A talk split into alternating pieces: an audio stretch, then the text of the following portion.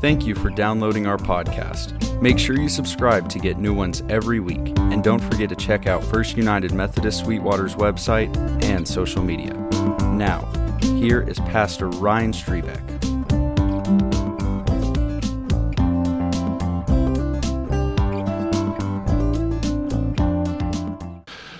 Well, it occurs to me this morning that as the Lord spoke to Moses uh, out of the bush that was on fire and yet not being consumed, uh, I believe that God speaks to us this morning the same thing. The place where you are standing is holy ground.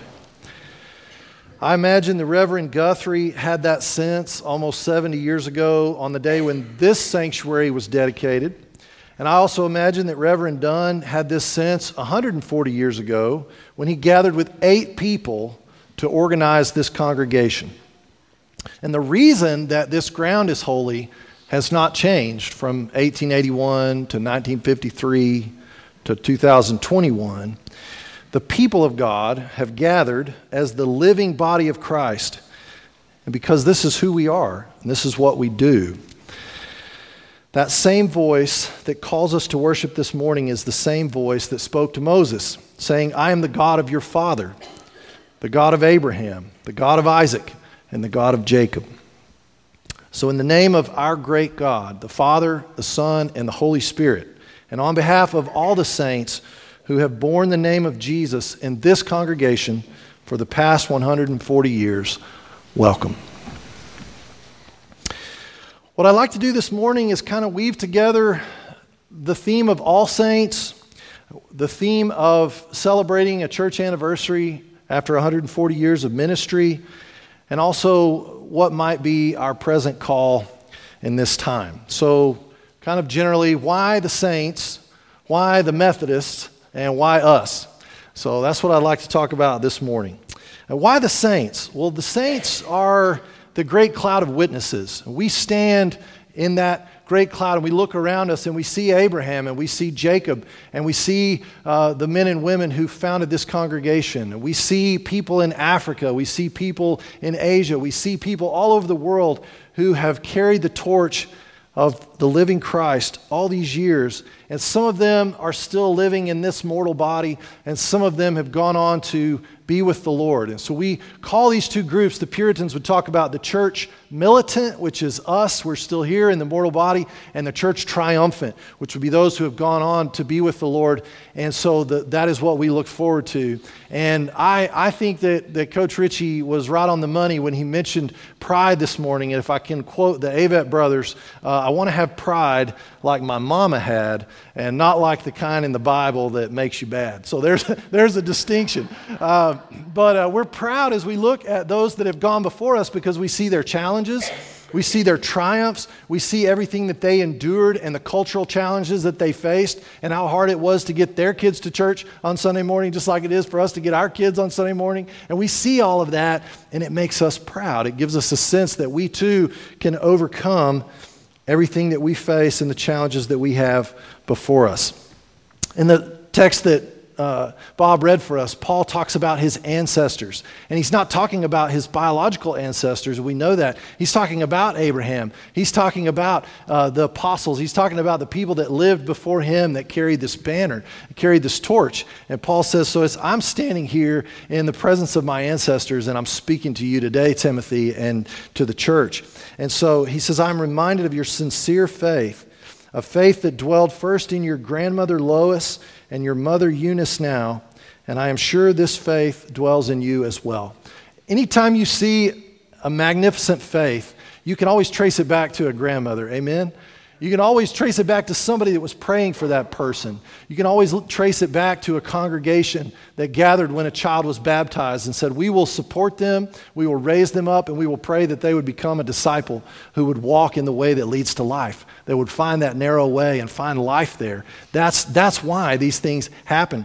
And so uh, we, we celebrate the heritage and all of the grandmothers and grandfathers and great grandmothers and great grandfathers that have helped us stand where we stand today.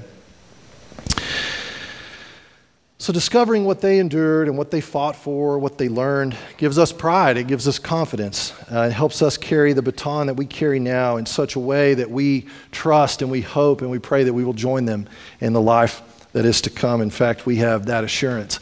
And when I think about things like this, where we have a lot of tradition at play, it's always a good reminder. You know, uh, the, the great church historian Yaroslav Pelikan said that the difference in tradition and traditionalism is, is a huge gap. So, tradition is a wonderful thing, and he says tradition is the living faith of the dead, but traditionalism is the dead faith of the living. Those are two very different things. So we celebrate the tradition, the living faith of the dead today, and we carry on that faith as we meet together and as we walk forward in the life uh, that we have been called to. So, so that's why saints. Uh, why Methodists? And again, we celebrate the heritage of all the churches in this area. You know, you can't study the history of the Methodist Church in Sweetwater without seeing the simultaneous history of the Baptist Church and how we work together to reach people for Christ. And in some cases, uh, to reach people in one stage of life and then pass them on to another church to help them grow in the next stage. And that's happened both ways. And so we celebrate that. Uh, but the Methodist movement can be traced back to Oxford, England in the 1720s. It was there that John and Charles Wesley began meeting with a small group of friends in order to more fully understand and practice their faith. And so, as they participated in the means of grace, they also visited local prisoners and they helped start a school for children of the poor. The methodical nature of these young men and their holy club earned them the name, and it was a pejorative name. It, they were made fun of. They called them the Methodists. so that's, that's where our name comes from. Uh, but the Wesleys observed in the Church of England, which was their own church, they, what they called the form of religion without the power. The form of religion without the power, which motivated them to consider that lukewarm Christianity was the great sin of their time. And so, in response, these young Anglican priests sought to lead the church back to the basics and rediscover full salvation and the life transforming grace that was experienced in Jesus Christ. And so, after widespread revival and societal change in Europe, the Methodist movement began to take root in America in the 1760s. But in 1776, less than one out of 800 people was a Methodist. No one referred to Methodist places of worship as churches, but rather they were meeting houses or preaching stations or chapels. However, by 1812, one out of every 36 U.S. citizens was a Methodist, and by 1850, the Methodist Church claimed one third of America's entire church membership. And so it was that rapid growth and the circuit riders and the pioneer spirit that uh, led to the events that in the fall of 1881, the good news of the gospel, as sung and preached and lived in Methodist churches, reached Sweetwater, Texas. And so these were very meager beginnings uh, with a circuit rider and eight people came over, this guy came over from Abilene. There were four people from the city and four people from the country, and they organized the church after some preaching meetings and working together. And uh, they met upstairs in the saloon. Uh, and then later, that there was a tent over here in the First Financial Bank parking lot, and uh, eventually came over here and built a, a structure in 1882 over here on the corner, and then tore it down to build the 1912 building. And so, very meager beginnings, but you can see that frontier spirit. This idea that you know we want our children to go up and have a place where they can come and worship, where they can come and learn that Jesus loves them, just like we want them to have a school where they can learn algebra and where they can get along in the world. And so that growth continued, and the importance of the Methodist witness in the community, uh, I'd say in many ways, it seems like kind of peaked in the post war days of the 1950s. And so I was trying to get a handle this week on, you know, what was it like to pastor in the 1950s in Methodist churches in the big country in West Texas. And so I called Bishop Dan Solomon, uh, who was uh, from Motley County, Texas, and uh, then later Tulia. And he was just really a wonderful guy, lived a great life and pastored in this area. Went on to be a bishop in Louisiana and then Oklahoma. And he's been a resident bishop at McMurry University for all these years. And uh, he, he was kind enough to give me a phone conversation and said he'd like to come over, but not able to travel right now. And it was a wonderful conversation. And I said, Bishop, what made the Methodist witness? I mean, what made our churches like, what made it so great back then? I mean, why, what was all the fuss about? Why were people coming together and joining the church, and what was really going on? And he said, Ryan, there's two things. He said, the first thing is that there was a widespread, across the social spectrum, he said the ground was fertile. The soil was very fertile and it was ready for the seeds of the gospel. He said all of society was willing to consider embracing some kind of a faith journey. And he said that was across denominations and structure, and people were hungry. They were eager to join up and, and, and get started with things. So he said that there was just a wonderful time. He said that involved, crossed over the civic and the schools and everywhere. He said it was just a fertile time. And he said the second thing was we were great at evangelism. And it wasn't just us, the Baptists were great at it too. He said it was an emphasis on evangelism among the clergy and among the laity. And he said there would always be a group that would meet. And sometimes they would meet every week and they would just talk about the ways that they could invite more people to church, the ways that they could find out who had moved to town so they could go invite them to church because they believed that, that church and living out the gospel in this humble, simple, everyday way that we call church he thought, thought that that could bring life change. And they thought that was a critical ingredient for our society. So they, they were eager to do that. And he said, we, we had this great emphasis on evangelism. And we were just, we loved talking about it. We loved going out. And we just understood that we had a Pentecostal faith. That if we had become Christians and, and this was good and we loved it, then we wanted to share it with somebody. And so that, those are the two things I thought that's a wonderful way to talk about that. And then he kind of paused and gave a deep sigh and he said, and kind of as a, a side note, he said, almost everything that I've mentioned, I'm sad to say, would not be true today. He said, uh, we, we don't really know our neighbors in the same way, and we're not really zealous uh, to evangelize anymore. And so we kind of let that sit there a minute, and but then we just sort of wound up and began to talk about what it might look like for us to do that again today, for, for that to happen again in new ways. Of course, it's going to be different. I laughed at you know all the changes that have happened uh, throughout the, the decades, and our challenges are very different, and yet at the core, they're very similar. And so, this news that, and you're going to hear it in the Pew studies and the Gallup polls, that less than 50% of Americans are involved as members in a church or a synagogue or a mosque, it's just not, it's not culturally a majority anymore. And so you look at that and you just say, oh gosh, the world's, you know, going to hell in a handbasket or whatever. And, but really, when we, we see those things, and it, if it does anything, it just, I think it motivates us. And it reminds us, as the text says, that we did not receive a spirit of cowardice, but of power and love and self control. And so we've been equipped to handle these challenges, just like Timothy was being equipped to handle the challenges in his own day.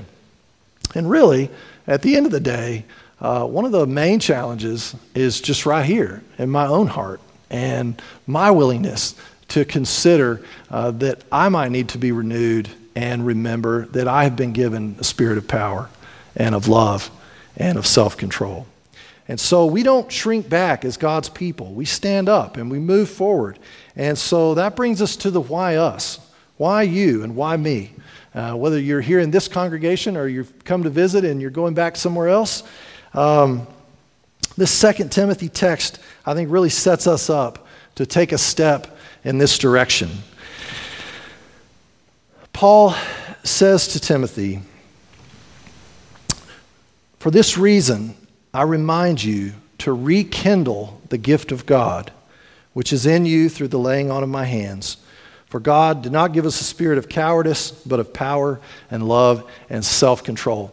This word, this Greek word rekindle, it, it means to start something again, to set, you know, to start it back up. And, uh, and when I think about this idea of rekindling a gift that is inside of us, you know, in so many cases it's already there. It may already be things that we're already doing. But perhaps the reason that we do those things or how we do those things uh, might need a little life breathed into it. And think about what it's like to rekindle a fire. You know, we all love to go camping and sit around and watch kids, you know, play with fire and build a fire and get it going, and then it goes down. And what's the first thing you have to do if you want to start it back up in the morning? You know, you might have a few coals still down in there, but you have to gather the kindling, right? You have to gather a little kindling and get it ready and get your leaves right or your, or your paper or your fire starters, and you kind of have to get all that ready first and then you just wait and you get a little air breathing through the fire again and then before you know it it's consumed again with the fire and it's, it's burning away And so our work is this rekindling work today. I believe that's what Christ would call us to, uh, to begin gathering some leaves and gathering some kindling and try to figure out what it is that we can bring back to the center of our lives and invite the fire of the Holy Spirit to breathe on us again. Think what it means to rekindle also, we get a little clue at the end of the paragraph when Paul talks about the Holy Spirit that lives inside us. And he said, This is by the Holy Spirit that we can guard the good deposit, the faith that is inside of us. And so, again, we guard this faith that has been entrusted to us by the Holy Spirit. And we're not guarding it from the world. You know, we're not, we're not like trying to keep it here and put a, a bushel over the fire, but we're guarding it from taking a, an auxiliary role in our lives. I'm guarding the faith from becoming secondary, and I'm guarding it as something primary in my heart. This should be the most primary thing in all of our lives is our, our uh, attention to uh, God as this fire burns inside of us. So when we talk about our faith, uh, and our faith is central. I think that's what it means to guard the faith, is to keep it in this prominent place uh, for Christ to be enthroned on our hearts in this way uh, that changes everything else about our lives. Uh, when I think of, I think of this idea of power and the love in a congregation and self control. Uh, you know, the, there's power among us to, to change. There's power for our lives to change, for us to be free of addictions, for us to begin new habits, for us to reach people, to make friends with people, and, and help other people take next steps. There's power uh, for formation, for us to have the mind of Christ. And, you know, love is such a broad topic, but I, I love the story that we heard last night uh, that someone shared about their experience growing up in the this church. And they said, you know, when I was growing up in this church, there was a man uh, who was here who had a mental and a physical disability. And they said he would sing louder than everyone else. And some of you are going to remember this person. But he, but he couldn't read the words, and so he was always singing an echo. So it could be very distracting. But this man's comment was he said, You know, that guy sang the loudest, and he said, I watched how this church loved him and that's how I learned about the love of Jesus. And I thought, that, that's something we should be proud of. That's the kind of thing that the church does. You know, and I've seen you all do it a hundred times. Uh, if I've seen you do it once, where there's a difficult situation and you rally and you bring the love of Jesus into that and it changes the situation. And so that's, that's what we can trust. And, and we do have self control. We have the gift of self control. Uh, we can fan that into flame. We don't always have to be at the mercy of the culture's current. We don't, we're not just bound to just what's happening around us. We can actually alter those things. We can change the culture. We can make a difference in our schools. We can make a difference in our businesses and in our community. Uh, we can do that through the practices of our faith. So, as we guard faith as the supreme thing in our lives, I confess that this has not always been the case for me. And I'm convinced that our faithful way forward involves guarding this faith and rekindling this gift. I don't know exactly what that looks like for you today, but these calls are to realities uh, that are already present in our lives. And so I invite you this morning to consider how Jesus might be calling you, how he might be calling me to rekindle the gift of faith that's inside of us today. How might God be calling us to rekindle our faith as we take our next steps in this life? And, you know, it's always helpful to think small, right? What's, what's one little thing that might change? One habit that might change? One practice that might change that might open the door for the rekindling of this faith. Maybe you'd like to get together with one other person and pray for something in particular.